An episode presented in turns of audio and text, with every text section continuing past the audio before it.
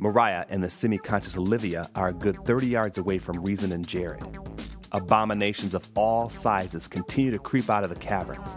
Jagged teeth, bony bodies, and a hungry appetite are the only physical attributes that they all have in common. Some have wings, some have multiple legs, and some have more than one head, but they all see their prey and begin closing in on Mariah and Olivia. The closest creature is more than 50 yards away, slinking along as if they're waiting to see what Mariah will do. In an instant, she makes a break for Jared and Rezin. Turning his attention toward the door, Rezin barks an order at Jared. Step back! Rezin begins swinging Gavagai at the digital lock on the door. At first, no effect. But as the metal chastity begins to buckle and break, the red light flickers green, not for long, but long enough for the door to open slightly. Jared squeezes through. Mariah is almost there. Rezin forces his way through the door. The flickering indicator flashes between red and green, jostling the door to open a bit, then to close a bit. Rezin tries to force the door open with his hands. He sees Mariah falter. The monsters begin to pick up speed. Mariah! Come on, girl, you can make it! Jared looks down the all metal corridor. He knows there are about a half dozen ways to get to the courtyard from here. He almost makes a run for it, but turns to look at his nephew struggling to keep the door open. Through the opening, he sees the creatures closing fast. But as if by some miracle, it seems as though Mariah just may be able to make it. The Hellions! They're coming! Hellions? Those aren't the Hellions.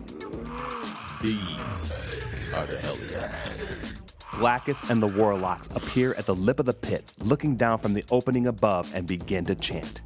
Almost as if in slow motion, many of the creatures that Rezin thought were Hellions sink slightly into patches of ground that seem to come alive. Mariah feels it too. In one last ditch effort, she ah. leaps at Rezin's ah. hand, grabbing it. Before the creatures reach Mariah, the real Hellions, a growing mass of tentacles, begins to latch onto them and pull them deep into the inky mass. Rezin quickly realizes that the demonic beings he thought were Hellions are used to feed the real Hellions. One of the tentacles wraps around Olivia's leg. The door flashes red again, closing it even more. Hold on, Mariah! Hold on! Mariah might be able to slip through, but she won't go without Olivia. Rezin Strange trying to pull them both through the very narrow opening, but he is losing the tug of war. His arm gets jerked through the door, but he hasn't lost his grip. Olivia, I won't let you go. I can save you, Mariah, but I can't save you and Olivia. You have to let go.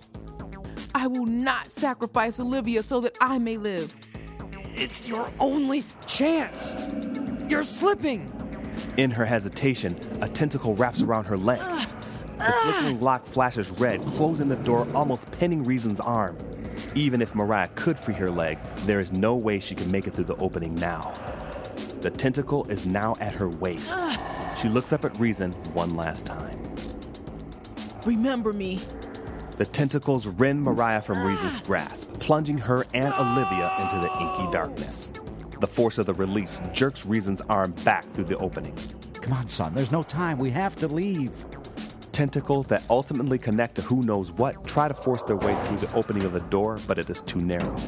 More tentacles put pressure on the door as it begins to bow and buckle.